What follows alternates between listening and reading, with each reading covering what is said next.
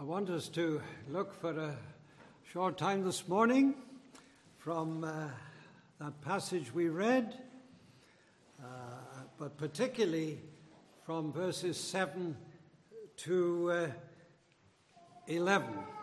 So I'll read those verses once more. Verse 7 Beloved, let us love one another, for love is from God. And whoever loves has been born of God and knows God. Anyone who does not love does not know God, because God is love. In this, the love of God was made manifest among us, that God sent his only Son into the world so that we might live through him. In this is love, not that we have loved God but that he loved us and sent his Son to be the propitiation for our sins. Beloved, if God so loved us, we ought also to love one another. Now, I'm sure uh, we've all found the last couple of years or so quite a difficult time, and uh, many in our communities have suffered a great deal. Uh, it's also been very challenging for uh, churches, and in some cases, relationships have been strained. Well, they have in some of the churches I've uh, had the privilege of preaching in over the last couple of years, some difficulties. Well, however, you have fared here over this period it's good for us to consider those, this most wonderful passages from, uh, passage from the Bible, which includes this famous statement, of course God is love. It's all too easy, of course, to, to elevate love, and uh, so that it can take the place of God. You know that uh, old pop song, all you need is love, uh, which uh, uh, I used to hear a lot when I was a little bit younger than I am today. Now, C.S. Lewis, he uh, warned of this danger of making a God out of love. We must never do that. And he said this love begins to be a demon the moment it begins to be a God. In the name of love, he says, anything can become lawful and can lead to untold misery and loss. Good. Well, that's not what we are taught here.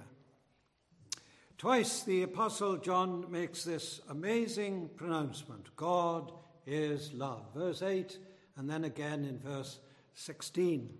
And he does so in a context where he's urging Christians to love one another. In fact, this little section from verse 7 to verse 11 is framed by this call for Christians to love one another. You see it there in verse 7 Beloved, let us love one another. And then at the end of verse 11, Beloved, if God so loved us, we ought also to love one another. So there's a nice little frame. So that's why I'm taking this little section together. Now, interestingly, John introduces this appeal with uh, uh, something he, he, often does in this letter, with the word beloved. And uh, some translations, of course, have dear friends, but that's, that's really tame. It doesn't catch the clever use of words. You see, what you have here is loved ones, let us love, for love is of God. so that, that's what you have here. John loves the people he's writing to, and he's encouraging them to love because, well, God is love. That's what we're about here. John practices what he preaches. He loves these people. He's a real, there's a real heart of love he has for, for his people. And this is God's word to us. It's here in the Bible. This letter has become part of God's word to us, and it's, very, it's a very convicting passage. It's very bold. There's no beating about the bush because uh, he says some quite uh, startling things. Because he says, if, uh, if anyone doesn't love, then whatever he might profess, the sad fact is we don't know God. If you don't love, then you don't know God. Why? Because God is love. Okay? Now, we find that these verses tell us a number of important truths about God and about love. Love, in verse 8, is fundamental to God's nature.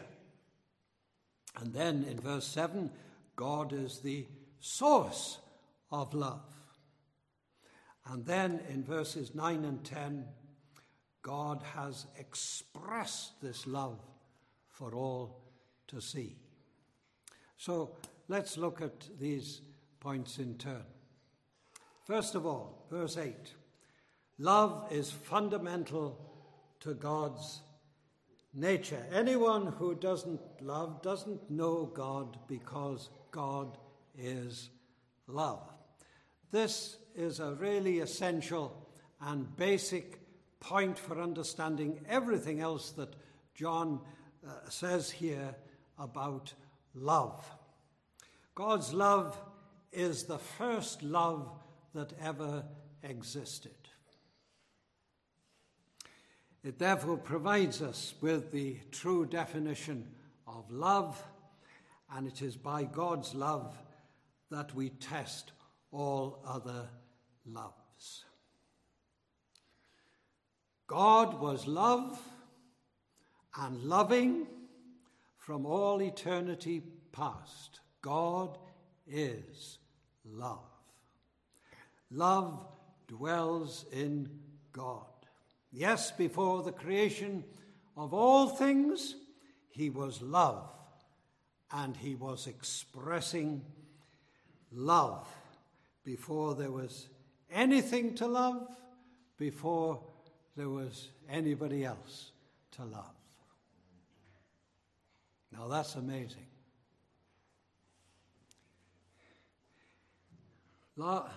And let's remember this love. Uh, one of my uh,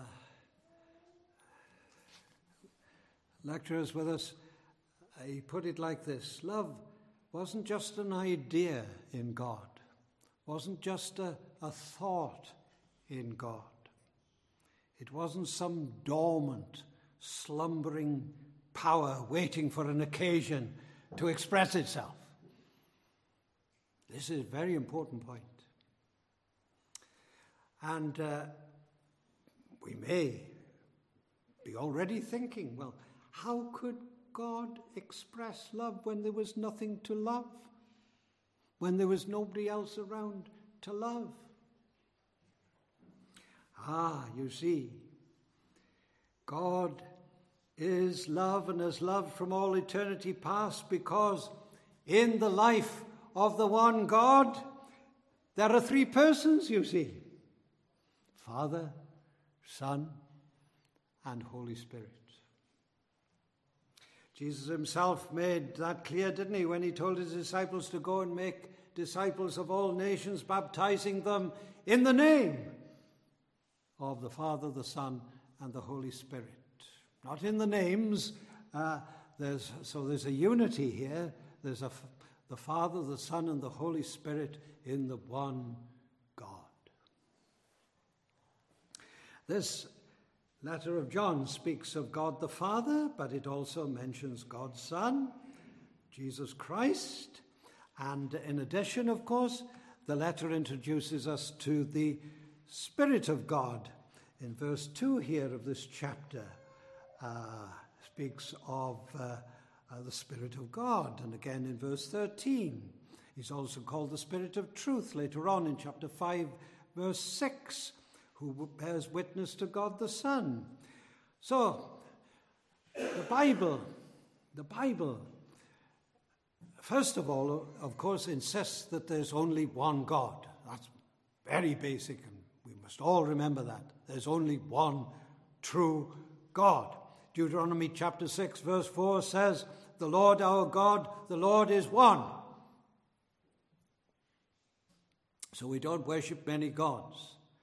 There are many so called gods that people have invented and worshipped, but as the Apostle Paul insists, there is in actual fact only one God. But then in the next breath, Paul insists that, uh, Paul states that Jesus is the one Lord.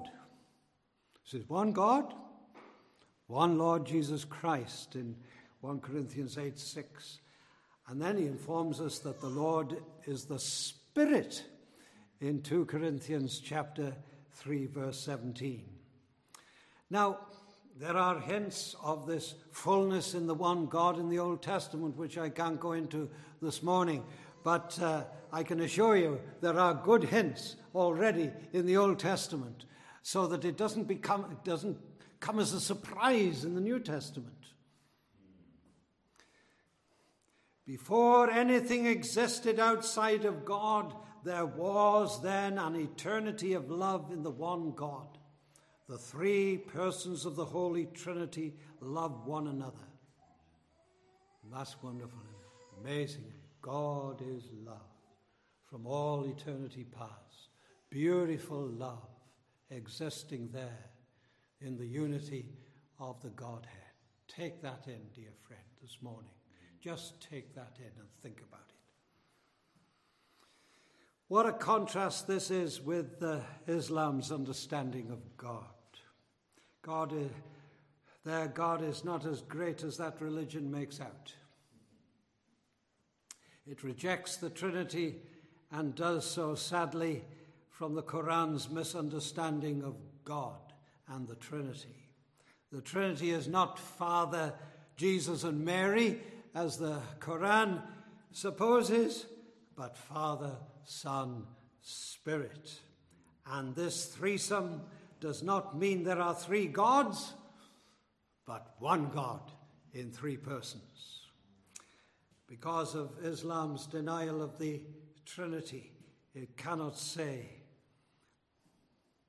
that their God is love before anything else existed. No.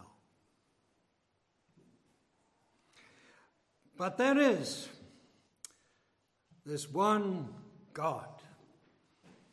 And in this one God, pure, perfect love that has existed from all eternity past and continues and will continue to all eternity to come. And in the presence of this eternal God, this unchangeable, flawless, outgoing love that dwells in God. We are stopped in our tracks and silenced, and it should lead us to worship and to adore this triune God who was and is and ever shall be love.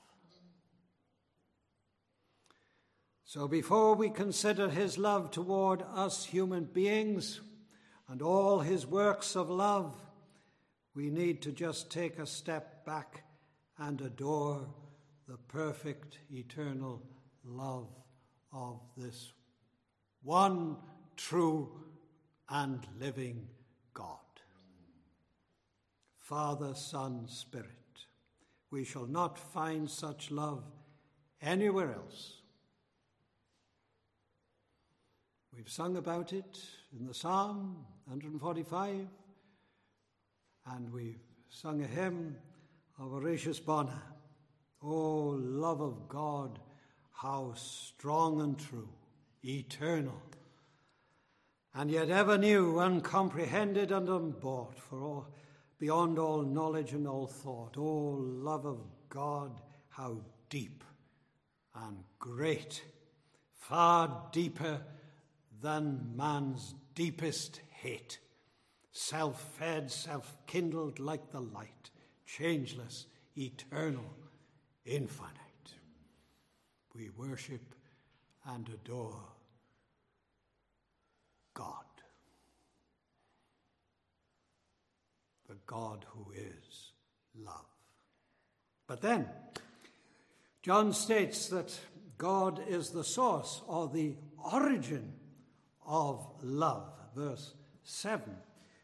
Let us love one another, for love is from God. Love is from God. He is the fountain of love.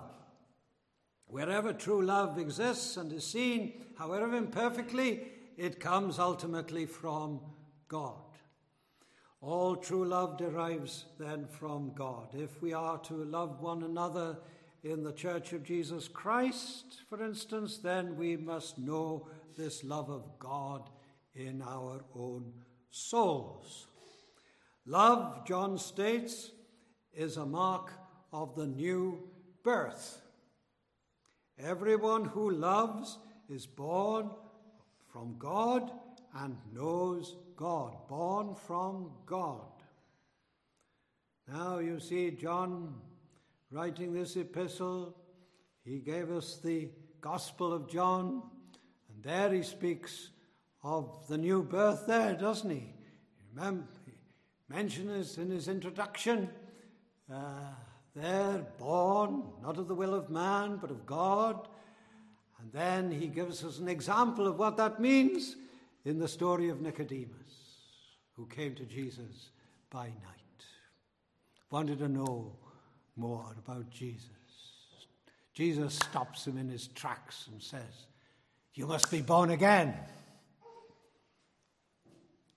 The Christian is one who has been born anew, born from above. Do you know anything about this this morning? So important. Christian is one who has become part of the family of God, children of God, not by human birth, but by the spiritual birth.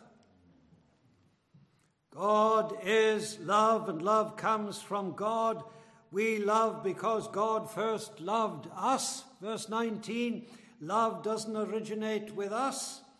Our love, however poor, is but a reflection of God's love. But you see, John's closely knit argument concerning the love that Christians are to show to, to one another. Uh, we are to love one another because we're all part of this family of love if, uh, if we belong to God.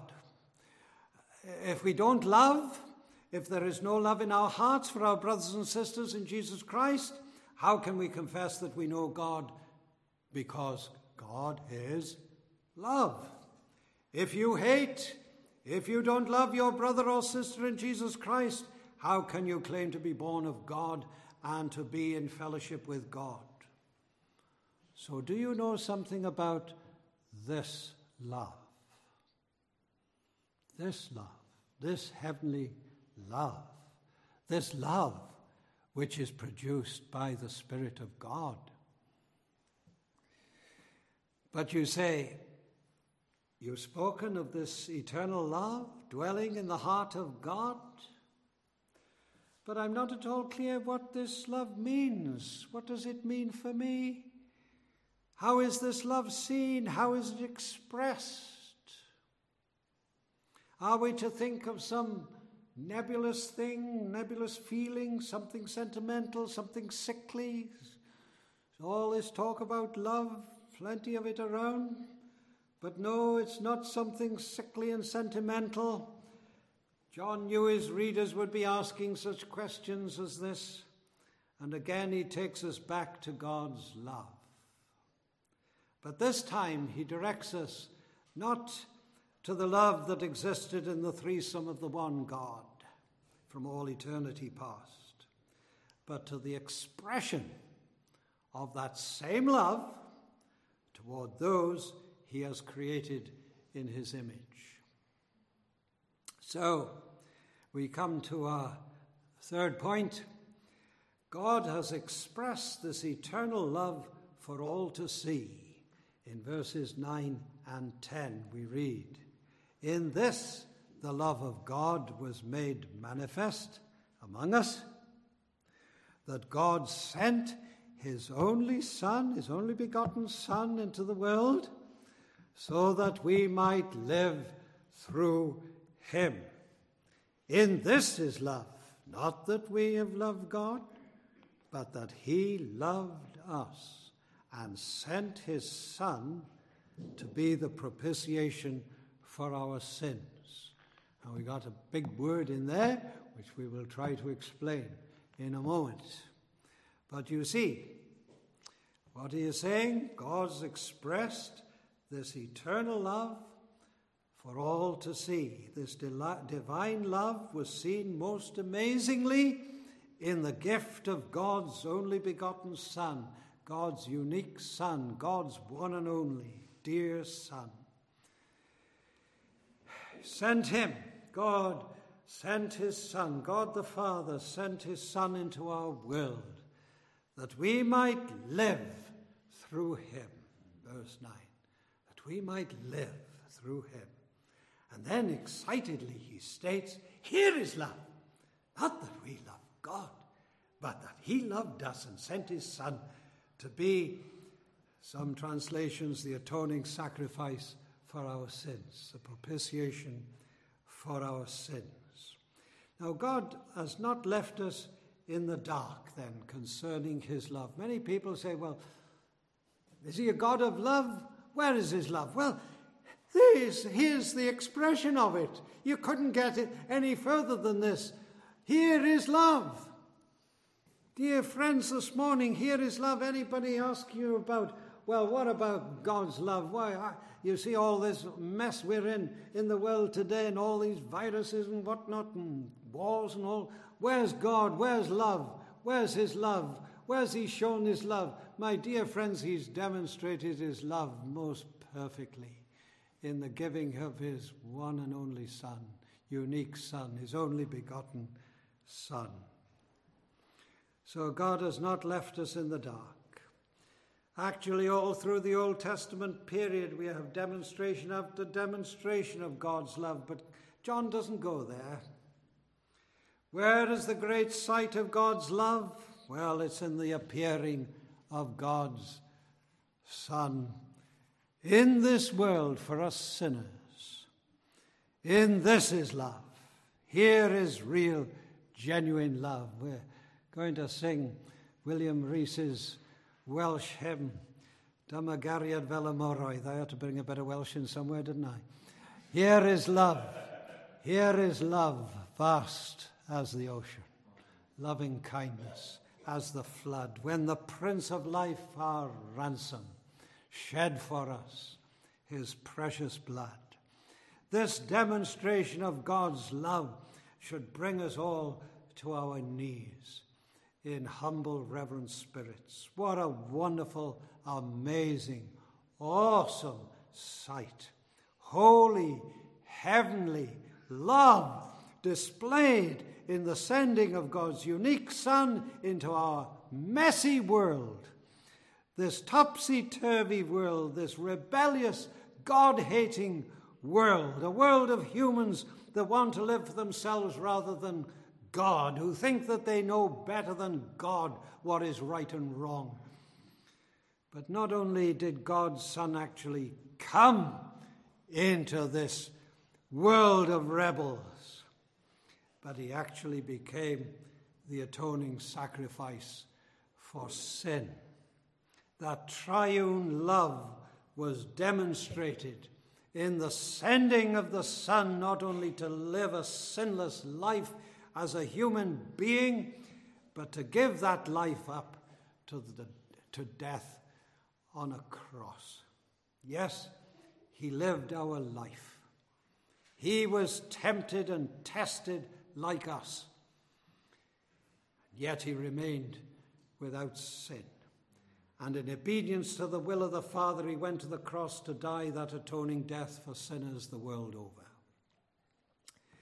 Love, you see, did not brush human sin under the carpet. That's what we tend to do. Love endured the just punishment that human sin deserved. That's what this propitiation is all about. Enduring the punishment that our sins deserve. Now, so his death is an atoning or propitiatory death. Now, let's put it like this we see people all the time trying to placate God. They hope that God will be merciful to them if they pray more, go to church more, uh, help the poor more. I don't know. Perhaps you're thinking like that that if you just do a bit more, come more, perhaps do a even bit better on a Sunday, not only just come out on a Sunday morning, but you'll come out at five o'clock on a Sunday afternoon, and that God will really think good of you for that. Trying to placate God yourself. Are you one of those?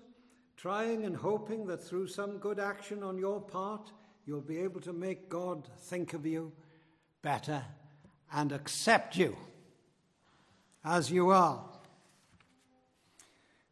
Actually, such thinking is pagan. Trying to pacify God by offering him something so as to be accepted. That's paganism. The Christian message begins with the fundamental conviction that it is God who makes the first move. God, the God who is love, He makes the first move. He first loved such a world as this and provided a sacrifice from within Himself to settle His own opposition to all rebellion against His rule.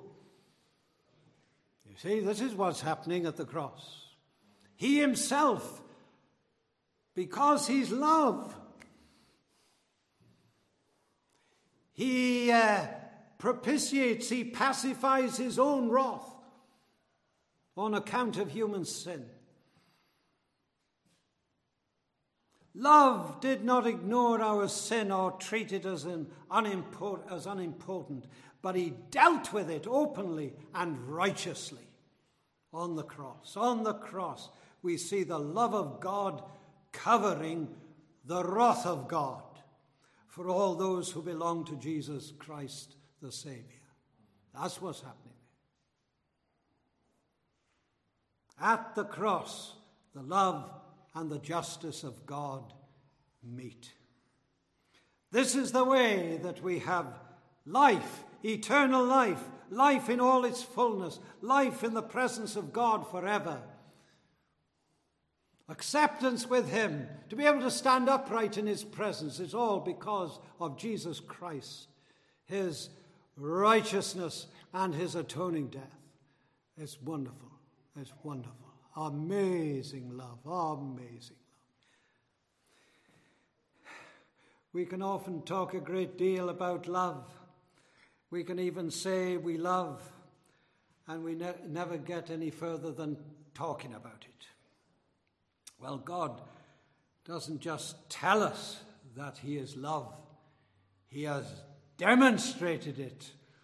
The Apostle Paul talks about it in the similar light, doesn't he, in Romans? He's demonstrated His love, He's shown it. It's there for all to witness in the Son. God the Son, the Lord Jesus Christ, and all he went through while in this world of ours. There's no excuse then for not knowing what it is like. When it comes to loving a lost world like ours, loving people like us, God's love is selfless and it's costly. It is love to the loveless. It is love to the unlovely. It is love to the unworthy. It is sovereign. It is personal. It's overwhelming we are just lost in wonder, love, and praise at such almighty love. Beloved, says verse 11, therefore, beloved, if God so loved us, we also ought to love one another. Boys and girls here this morning, it's lovely to see you. From the youngest of you to the oldest of you. One's gone, oh, has he gone to sleep? Lovely, wonderful. But we all need this love from the smallest to the greatest the love of Jesus. Nothing like it in the whole world. Your parents are lovely, I'm sure, and love you. But God loves you even more. I sang a little hymn when I was a child. I learned it Jesus loves me. This I know, for the Bible tells me so. Yeah? The Bible tells me. Yeah. It's only there. Most people expect God to be love, you know. You wonder where they find it, don't you? Where do they get the idea from? Well, it's the Bible that tells us. God tells us. God so loved the world that he gave. You know that verse? God so loved the world that he gave his only begotten Son. I wanted to bring you in. It's so important. Thank you for being here. It's lovely to see you. Yeah, so now then, if you know this love, then you're to love one another, you see. This is the end point, isn't it? This is why he's saying all this in this context. We are to love one another. The fundamental command is to love God with all our beings and to love our neighbor as ourselves. And it is only people who have been changed from within, born again, that can begin to love from the heart in the way that is pleasing to God. So the Lord speaks to us all here and challenges us all. If you love God, then you must love your brother. If you have been changed by God, by His Holy Spirit, you must love one another. You must show this love. It must be self sacrificing. This must be open. It must be ready to go the extra mile. This is the love that God has shown us and demonstrated to us in His Son. May God help us all to show the love of God in Christ in our daily living at home, at school, wherever we are, and so to be demonstrations in ourselves of the love of God who has so loved us. And may it attract others. They'll say, wow, those people love. They love in a way that's different. It's a heavenly love. It's out of this world love. That's the sort of love we're to show. May God help us all to show something of it. For Jesus' sake, Amen.